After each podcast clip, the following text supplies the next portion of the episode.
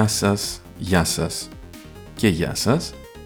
Ξανά μαζί εδώ, κουμπιά στο ξύπνημα, σεζόν 5, επεισόδιο 5, 5-5-25.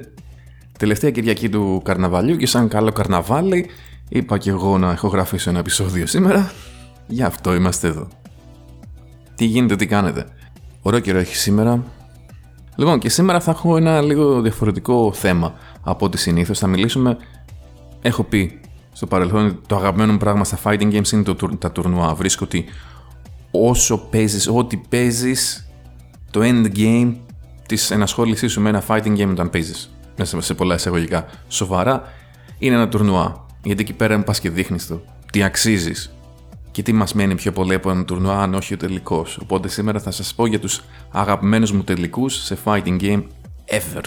Πέντε θα διαλέξω. Πριν από αυτό όμως, θα πάμε στα νέα.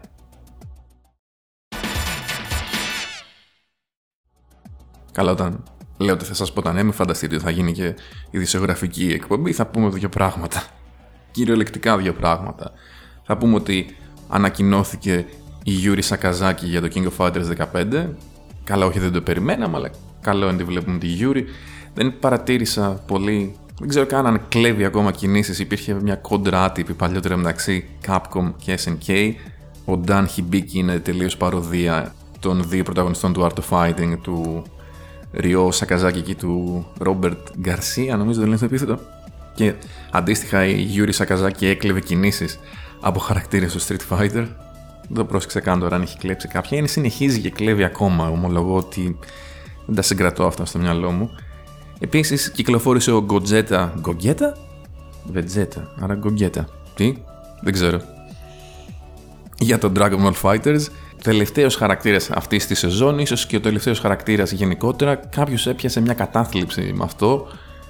Εγώ θα πω ότι είμαι δεινόσαυρος και θυμάμαι όταν τα παιχνίδια κυκλοφορούσαν με 50 χαρακτήρες και δεν χρειάζεται να του αγοράζεις κάθε 6 μήνες. Αλλά επίσης, παιδιά, το παιχνίδι έχει 3 χρόνια που κυκλοφόρησε. Δηλαδή, κάποια στιγμή θα σταματήσει το support. Δεν είναι ανάγκη να γίνονται όλα τα παιχνίδια as a service. Δηλαδή, καλό είναι να μην γίνουμε MOBA όπου δεν βγαίνει ένα patch για δύο μήνες και όλοι αρχίζουν stale meta, stale meta. Τότε είναι που μπορεί να κατασταλάξει λίγο το παιχνίδι και να δούμε ακριβώς τι παίζει και τι είναι καλό και τι δεν είναι. Άποψη μου. Μπορεί να κάνω και λάθος. Και τέλος, συνεχώς η Sega κάτι κάνει tease για το Virtua Fighter, δεν μας λέει ακριβώς τι, μας κάνει announcement για announcement, ότι κάποια στιγμή θα γίνει ένα announcement. Έχω μάθει να τα φοβάμαι λίγο αυτά. Εγώ πιστεύω κανένα Virtua Fighter Quest 2 θα δούμε και θα ξερενερώσουμε όλοι. Σε λίγο πιο εγχώρια νέα. Θέλω από το Δεκέμβριο, από επεισόδιο του Δεκεμβρίου να το αναφέρω αυτό και το ξεχνάω συνεχώς. Κάνω μια φοβερή προσπάθεια τα παιδιά του Guild Gear εδώ πέρα στο Discord server που σας έχω διαφημίσει δύο-τρεις φορές. Ο Lionheart, ο Iron Bullet, ο Quark και η Λυπή κάνουν set σχεδόν κάθε εβδομάδα. Τα ανεβάζουν και τα streamάρουν live και τα ανεβάζουν μετά στο YouTube και πάρα πολλές φορές υπάρχει commentary το οποίο απευθύνεται κυρίως σε νέους παίχτες. Δηλαδή σε παίχτες που θέλουν να ξεκινήσουν Guild Gear και δεν καταλαβαίνουν τι τους γίνεται και είναι λογικό γιατί το Guild Gear είναι ένα πάρα πολύ περίπλοκο παιχνίδι. Οπότε, αν σας ενδιαφέρει το Guild Gear ή γενικότερα να μάθετε λίγο το πώς παίζονται τα fighting games, ρίξτε τους μια ματιά γιατί είναι πραγματικά πάρα πολύ καλή προσπάθεια και πάντα ο κόσμος ζητάει κάτι τέτοιο και μετά όταν το κάνει κάποιος δεν ενδιαφέρει το κόσμος, οπότε το βρίσκω λίγο αστείο. Παράλληλα με αυτό, υπάρχει και ένα τουρνουά για Street Fighter 5 στο οποίο πρέπει να αναφερθούμε. Το οποίο έχει ξεκινήσει, είναι μεν εδώ και δύο μέρες, αλλά μπορείτε ακόμα να γραφτείτε. Θα έπρεπε να το είχα κοιτάξει πότε, μέχρι πότε είναι το deadline, δυστυχώς το ξέχασα. Αλλά πάντως πιστέψτε με ότι προλαβαίνετε ακόμα να γραφτείτε. Είναι ένα online τουρνουά φυσικά, δεν μπορούμε αυτή τη στιγμή να κάνουμε offline τουρνουά. Το έχει ξεκινήσει ο Plasma 3D, το τρέχουν πάλι ξανά μαζί διάφορα παιδιά από το Discord server μας. Έχει, με χαροποιεί ιδιαίτερα ότι ο κόσμος έχει, έχει δείξει ενδιαφέρον. Έχει ήδη νομίζω 18 άτομα. Ξεκίνησε προχθές την Παρασκευή, ε, πόσο έχει ο μήνας την Παρασκευή, να δούμε, 12 του μήνα. Αλλά όπως είπαμε προλαβαίνετε να γραφτείτε. Είναι round robin, η πρώτη του φάση τουλάχιστον. Οπότε όλοι θα παίξουν με όλους. Δεν είναι ότι χάσετε κάποιο μάτσο και θα μπείτε στο loser bracket. Με χαροποιεί να βλέπω ένα τουρνουά έτσι grassroots μεταξύ μας στο οποίο όλοι συμμετέχουν, όλοι, όλοι προσφέρουν. Είναι ωραία να τα βλέπεις αυτά. Θα προσπαθήσω να κάνω και commentary, αλλά οι ώρες που δουλεύω τώρα δεν πολύ βολεύουν. Αυτά ήταν λοιπόν τα νέα της εβδομάδας. Oh man, are you ready for this? Για να πάμε τώρα σιγά σιγά και στο κυρίως θέμα του σημερινού επεισοδίου. Είπαμε, θα σας πω πέντε τελικούς από κάποια fighting που μου άρεσαν πάρα πολύ. Θα ξεκινήσω με το τελικό του Third Strike του, 2000, του EVO 2003, πάρα πολύ πίσω. Όχι για κανέναν άλλο λόγο, δεν είναι το καλύτερο match. Ήθελα να βάλω κάτι από Third Strike, δεν ήξερα τι. Κάποια από τα αγαπημένα μου match δεν είναι τελική, οπότε δεν ήθελα να το βάλω. Αλλά βάζω αυτό το τελικό γιατί όταν τον έβλεπα ήμουν ένα Daigo fanboy. Αν, και αν δεν ξέρει κάποιος το concept του losers brackets και του winners brackets και δει αυτό τον τελικό, ο Daigo κερδίζει συνολικά πιο πολλά παιχνίδια από τον KO που ήταν ο αντίπαλός του, Ken Jun, αλλά χάνει. Και ήμουν. Wait, what? Γιατί; Και έτσι μπήκα λίγο στο, στη λογική να δω τι είναι τα losers bracket, τι είναι τα winners bracket, γιατί στα, στα grand finals πρέπει να κερδίσει δύο set και το Άγκο κέρδισε μόνο ένα. Άσχετα αν συνολικά κέρδισε πιο πολλά μάτς. Έτσι θρηματίζεται τον μπισκότο, τι να κάνουμε. Συν ότι εντάξει, είναι third strike, it's a good game. Για όλα τα mats τα οποία αναφέρουμε θα έχω και το link στο description. Θα γεμίσει link στο description, γιατί θα βάλω εκεί πέρα. Είμαι ηλίθιος, δεν το είπα νωρίτερα. Ότι θα βάλω και το link για το, για το τουρνουά του Street Fighter 5 και για τα βίντεο του Guilty Gear. Duh. λοιπόν, μετά θα ήθελα να μιλήσω για τον τελικό του EVO 2012. Πολύ EVO, γιατί παιδιά το EVO κάποτε ήταν το Champions League των Fighting Games. Δεν θέλω να αναφερθώ πάρα πολύ σε αυτό γιατί θα γίνει το επεισόδιο 50 λεπτά και δεν θα προλαβαίνω να το κάνω edit. Αλλά το EVO ήταν κανονικά, ήταν το Champions League, ήταν το Super Bowl, ήταν το, το, το τελικό στο NBA. Πώς θέλετε να το πείτε. Τελικός λοιπόν. KOF 13 του 2012 στο EVO. Ξεκινάει το τουρνουά. Υπήρχε ένας τυπάκος Μεξικανός, ο Μπάλα, ο οποίος είχε πάρει όλους μπάλα ήταν, θεωρούταν ανίκητος. Θεωρούταν όσο ανίκητος όσο ο Άλεξ Βάγιος στο Α3 το 1998. Wink, wink, nudge, nudge. Όλοι έχουν σκάσει, όλοι οι Μεξικανοί είναι πολύ κοντά ούτως ή άλλως. Γιατί, γιατί ήταν και μια πολύ ωραία ιστορία. Ένας τυπάκο, ο οποίος ψηλό immigrant, σπάει όλους σε ένα παιχνίδι που μόλις έχει κυκλοφορήσει και, και άλλωστε το King of Fighters είναι πολύ δημοφιλές σε δύο περιοχές. Η μία από αυτήν είναι το Μεξικό και όλοι περίμεναν ότι ο Μπάλα, εφόσον ήταν ο καλύτερος Μεξικανός, θα το κέρδιζε κιόλας. Αλλά η άλλη περιοχή στην οποία είναι πολύ δημοφιλές το King of Fighters είναι η Κίνα. Ναι. Αλλά και η Κορέα. Εντάξει, οκ, okay, είναι τρεις οι περιοχές. Κορέα λοιπόν. Ο αντίπαλος στο τελικό λέγονταν Mad KOF. Μάλλον του άρεσε το KOF. Παρ' όλα αυτά, ο Μπάλα περνάει μπροστά. Ήταν στο winner side ο Μπάλα. Περνάει μπροστά με 2-1 στο winner side το set και άρχισαν να φωνάζουν όλοι. Κάποιοι λίγο τραγικοί άρχισαν να φωνάζουν USA και ήταν όλοι σε φάση δεν είναι Αμερικανός, ο man, chill. Οπότε αρχίζουν και φωνάζουν Uno mas, Uno mas. Το οποίο είναι το αγαπημένο πράγμα να φωνάζουν οι Αμερικανοί όταν πίνουν μπύρες. Φέρτε άλλη μία. Με 2-1 μπροστά λοιπόν ο Μπάλα όλοι ήταν σίγουροι ότι θα κέρδιζε και ξεκινάει ένα άρρωστο comeback. Το γυρνάει σε 3-2 ο Mad KOF και περνάει και 2-0 μπροστά στο δεύτερο set. Αυτό που θα κρίνει τον πρωταθλητή ήταν σοκαριστικό για όλους γιατί πιστεύουμε ότι ο Μπάλα ήταν ανίκητος. Πάει να κάνει κάτι ο Μπάλα, το, το μειώνει σε 2-1, αλλά δυστυχώς με 3-1, ένα τεράστιο σετ, να 45 λεπτά σετ είναι. Χορτάθεστε το KOF. Αυτό ήταν ο δεύτερος τελικός λοιπόν. Τρίτος τελικός, θα κλέψω λίγο. Γιατί δεν, δεν είναι. Το αγαπημένο μου κομμάτι δεν είναι στους τελικούς. Είναι στον ήμι τελικό. Αλλά επίσης είναι τόσο καλό αυτό το, το βίντεο που δεν μπορώ να μην το κάνω. Top, top 4 CVS 2 το 2004. Πάμε πολύ πίσω ξανά. Τελευταία χρονιά του, του CVS στο Super Battle Opera, το οποίο δεν είναι καν τουρνουά πλέον, παιδιά, έχει σχεδόν 10 χρόνια που σταμάτησε να γίνεται. Αλλά αυτό ήταν, μιλάμε για ένα τουρνουά του SBO, το οποίο είχε τα production values που είχε τότε στα mid 2000s για να τα φτάσουν οι υπόλοιποι πέρασαν σχεδόν 10 χρόνια. Οκ, okay, με τα σημερινά standards δεν είναι κάτι, αλλά για τότε πιστέψτε με, βλέπαμε τουρνουά από την, από την Ιαπωνία και λέγαμε Μαλάκα, πόσο μπροστά είναι τα τυπάκια. Τέλος πάντων, και ο λόγος που μου αρέσει αυτό το, αυτό το συγκεκριμένο το τουρνουά δεν είναι μόνο το presentation, είναι και ότι όλοι, όλα τα διαφορετικά στυλ παιχτών και διαφορετικά grooves. Εντάξει, A groove κερδίζει στο τέλος, μην λέμε το θέλουμε, αλλά βλέπεις τον Νούκι με N groove να κάνει παπάδες με τον ακούμα του και έχει μείνει και το τελειώνει ένα γύρο με Raging Demon και λέει εκ φωνή Sun Goku Suts. Μ' αρέσουν κάτι τέτοια, τι να σας πω. Βλέπετε N groove, A groove, K groove. Όλοι οι καλύτεροι παίχτες σε κάθε groove. Ο Ίνο με K groove που ήταν ε, άρρωστος παίχτης. Είναι εκεί πέρα. Μιλάμε για τρομακτικά high level παίξιμο. Roll cancel σε roll cancel. Αν δεν θυμάστε τι είναι το roll cancel ή δεν ξέρετε, έχω κάνει ένα ολόκληρο βίντεο παλιότερα το οποίο αναφέρεται στο CVS και το τι είναι και πώς άλλαξε το παιχνίδι ένα ουσιαστικά bug.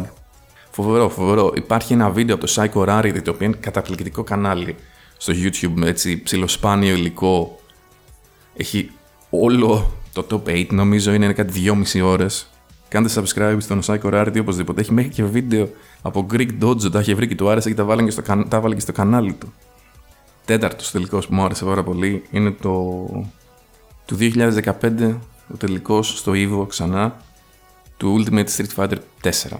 Ξέραμε θα ήταν ο τελευταίος τελικός Street Fighter 4 στο Evo, γιατί μετά θα έβγαινε το, το Street Fighter 5 φυσικά. Ήταν ουσιαστικά η τελευταία ευκαιρία όλων των παιχτών να δείξουν ποιος είναι ο καλύτερος. Και όντως στον τελικό φτάσανε δύο από τους καλύτερους, ο Momochi και ο, και ο Gamerby. Ο Gamerby από το loser side έχει κάνει ένα τρελό run. Τρελό run. Έχει περάσει από πάντες. Έχει περάσει από τον Infiltration, ο οποίος για ένα διάστημα έμοιαζε ανίκητος. Έπαιζε βέβαια Ελένα, η οποία ήταν η χαρακτήρας που μισούσε όλος ο κόσμος τότε περισσότερο. Και κάτι τεράστια σετ και, και αυτός, γιατί έπαιζαν τόσο αργά και μεθοδικά που έπαιρνε ώρα. Και φτάνει στους τελικούς, παίρνει Ελένα ο Μομότσι και προς τιμήν του ο Gamer μας σώζει από ένα χείριστο ε, mirror match και παίρνει το χαρακτήρα που τον είχε κάνει διάσημο εξ αρχής από το 2010, πριν 5 χρόνια. Παίρνει Άντων. Και μιλάμε για ένα υπερδραματικό match, στο οποίο βλέπε, κρατάει και αυτό γύρω στο 45 λεπτό. Βλέπετε τους παίχτες να έχουν εξαντληθεί, δηλαδή μετά από κάθε match κρατάνε το κεφάλι τους, κοιτάνε κάτω. Ο Gamer B είναι στο όριο του να τον πιάσουν τα κλάματα, ξέρω εγώ, κάποια στιγμή. Πάλι και εδώ πέρα παίρνει ένα πλεονέκτημα στην αρχή ο, ο, ο Μότσι. Το γυρνάει ο Gamer B. νομίζω ήταν 2-1 μπροστά μου ο Μότσι, τώρα το βλέπω και το ξέχασα ήδη. Το γυρνάει ο Gamer B λοιπόν από τα Losers, το κάνει 3-2 το πρώτο set ρίχνει τον Μομότσι στα losers και αυτός, και αυτόν μάλλον, και πραγματικά εδώ σε αυτό το σημείο βλέπαμε την εξάντληση στα μάτια τους. Εγώ θυμάμαι ότι είχα, με είχε πάρει ύπνος και είχα ξυπνήσει νωρίς το πρωί, κάτι 7 η ώρα, 8 η ώρα το πρωί πρέπει να ήταν ώρα Ελλάδος, όταν γινόταν αυτός ο τελικός. Και μιλάμε για. Δεν μπορώ να σας περιγράψω συναισθηματικά πόσο βαρύ ήταν να βλέπεις αυτό το πράγμα. Δύο ανθρώπους οι οποίοι τα έχουν δώσει όλα και ξέρουν ότι πρέπει να συνεχίσουν όμως. Δεν, δεν έχουν φτάσει ακόμα στο τέλος αυτού του, του βουνού που σκαρφάλωναν πραγματικά. Το νιώθα σαν να βλέπω δύο ανθρώπους να σκαρφαλώνουν ένα βουνό και για κάποιο λόγο να πρέπει να σκαρφαλώσω και εγώ μαζί τους. Παίρνει πλεονέκτημα 2-1, Μομότσι το κάνει απλά με, με κατάθεση ψυχής 2-2 ο Gamerby. Κάποια από τα πράγματα δηλαδή που έκανε ήταν φοβερή υπέρβαση. Έχουν παιχτεί φανταστικά φούτσι σε αυτόν τον τελικό επίσης.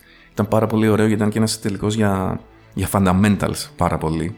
Παρόλο που ήταν. Εντάξει, ο Άντων δεν ήταν ακριβώς και ο καλύτερος χαρακτήρας για φούτσι, αλλά είναι ένα φοβερό παιχνίδι γενικά. Ένα φοβερό σετ. Πιο σωστά. Και σαν να μην έφταναν όλα αυτά. Παίρνει το πρώτο γύρο του, πάει στο τελευταίο match. 2-2. Πρώτον γύρο το κερδίζει ο Μομότσι με το που ξεκινάει ο δεύτερος γύρος, κλατάρει το stick του.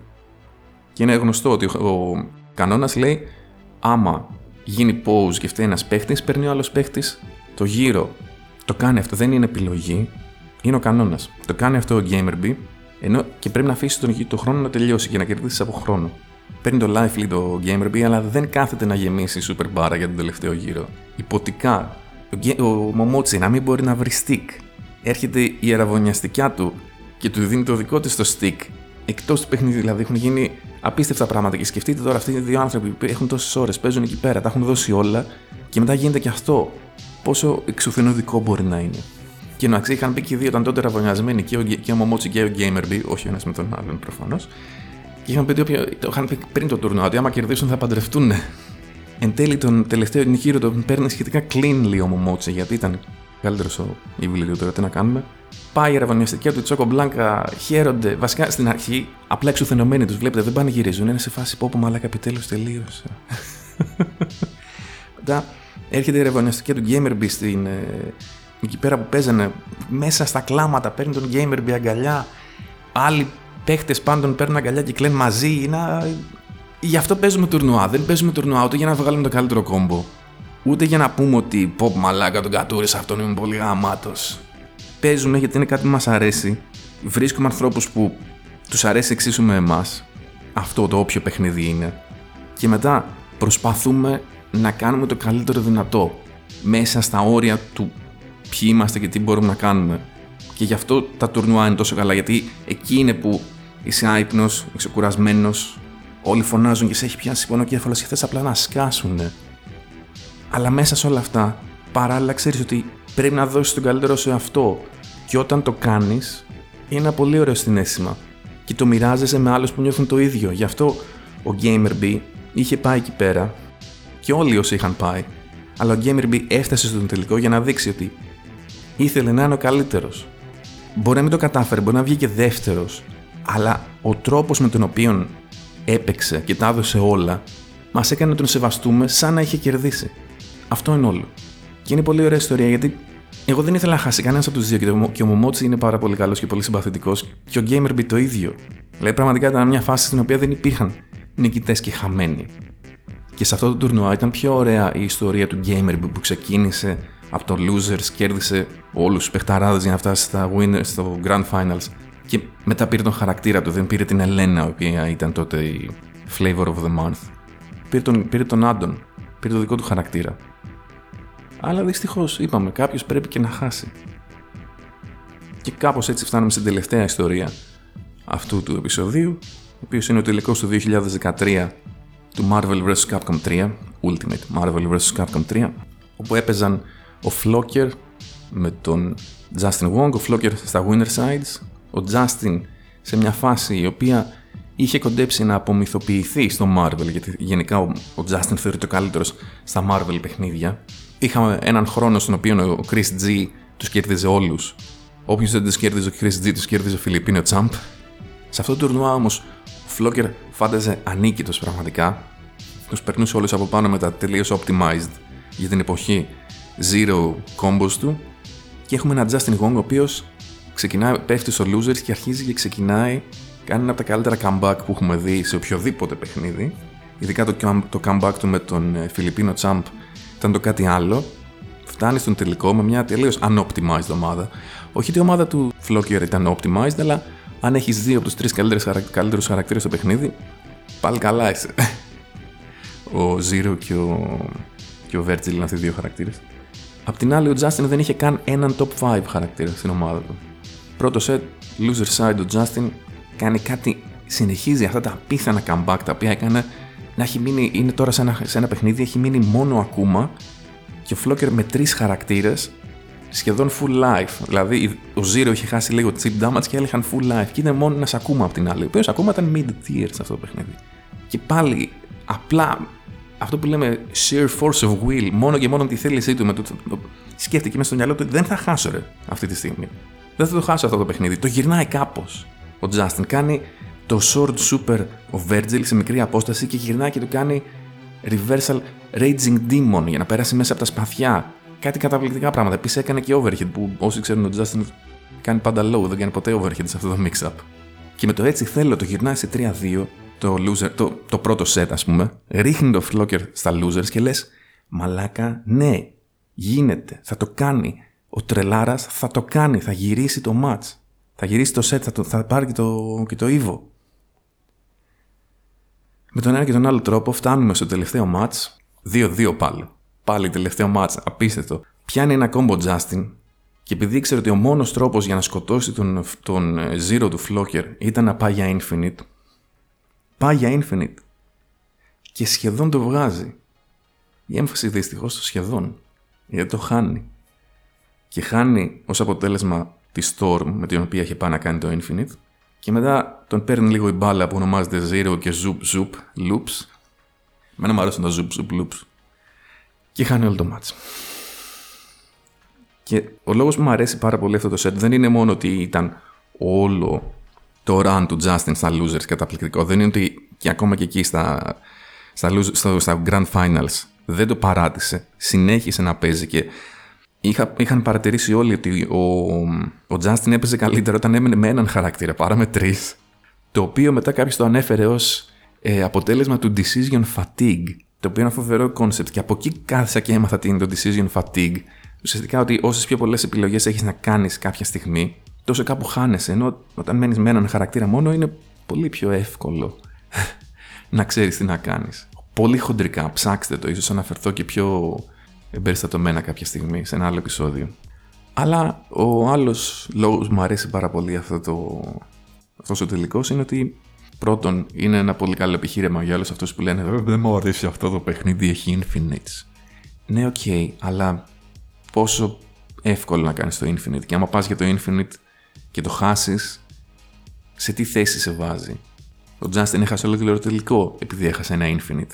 Και ο τελευταίος λόγος που μου αρέσει τόσο πολύ αυτό το, αυτός ο τελικός, όπως και ο τελικός του Μομότσι με τον Gamer μπήκε σε ένα επίπεδο και ο τελικός του Μπάλα με, με τον Mad KOF, είναι ότι από πλευράς storyline, γιατί το, το λένε πάρα πολύ και στο NBA, ας πούμε, τα τελευταία χρόνια. Το storyline, το storyline.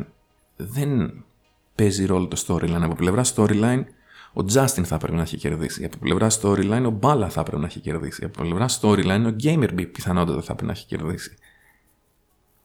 Αλλά δεν υπάρχει κάποιος σενάριο γράφο στη ζωή. Δεν θα γίνουν τα πράγματα μόνο και μόνο επειδή μέσα στο δικό μας το μυαλό βγάζουν πιο πολύ νόημα αν γίνουν έτσι.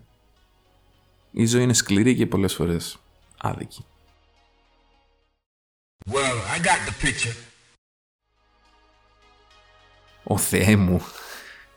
τι, τι, τι, τι, σημείο για να κόψει κανείς ένα, μια αφήγηση και να, να πει ότι τελειώνει το επεισόδιο εδώ πέρα.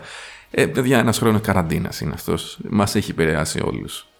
Έβλεπα τον ε, Dr. Fauci πάντως στις προάλλες στο, στο late show του Colbert ότι το Σεπτέμβριο θα... ότι σίγουρα τα πράγματα θα ξαναγίνουν φυσιολογικά, κάτι που και εγώ το πίστευα από την πρώτη στιγμή. Δηλαδή, εντάξει, έχουμε, έχει περάσει ολόκληρη πανούκλα ρε παιδιά τον κόσμο. Δεν είναι ένας απλός κορονοϊός, δεν θα αλλάξει τα πράγματα για πάντα. Απλά το θέμα είναι μέχρι πότε. Στην Αμερική από το φθινόπωρο τα πράγματα θα γυρίσουν στο φυσιολογικό, οπότε θα υπάρχουν ξανά τουρνουά για να βλέπουμε εμείς, θα υπάρχουν σπορ για να βλέπουν αυτοί που γουστάρουν πιθανότατα και στην Ευρώπη σιγά σιγά θα αρχίσει να γίνεται το ίδιο μέχρι το τέλος του χρόνου. Εδώ, ναι, θα δούμε. Τέλος πάντων, δεν θέλω να, να ακουστώ τελείως αρνητικός. Θα επανέλθουν τα πράγματα, παιδιά. Κάποια στιγμή. Τι άμα είναι και μερικούς μήνες μετά, δεν θα αλλάξει κάτι. Είμαστε έτσι ένα χρόνο, εντάξει, εμείς που είμαστε απλά κλεισμένοι μέσα, θα την παλέψουμε, εντάξει. Το έχετε δει, δεν είναι εδώ το τέλος του κόσμου. Όλα καλά θα πάνε ψυχραιμία και καθαρό μυαλό. Με αυτά τα αποφθέγματα φτηνής φιλοσοφίας σας αφήνω. Τάσαμε στο τέλος ακόμα ενός επεισοδίου.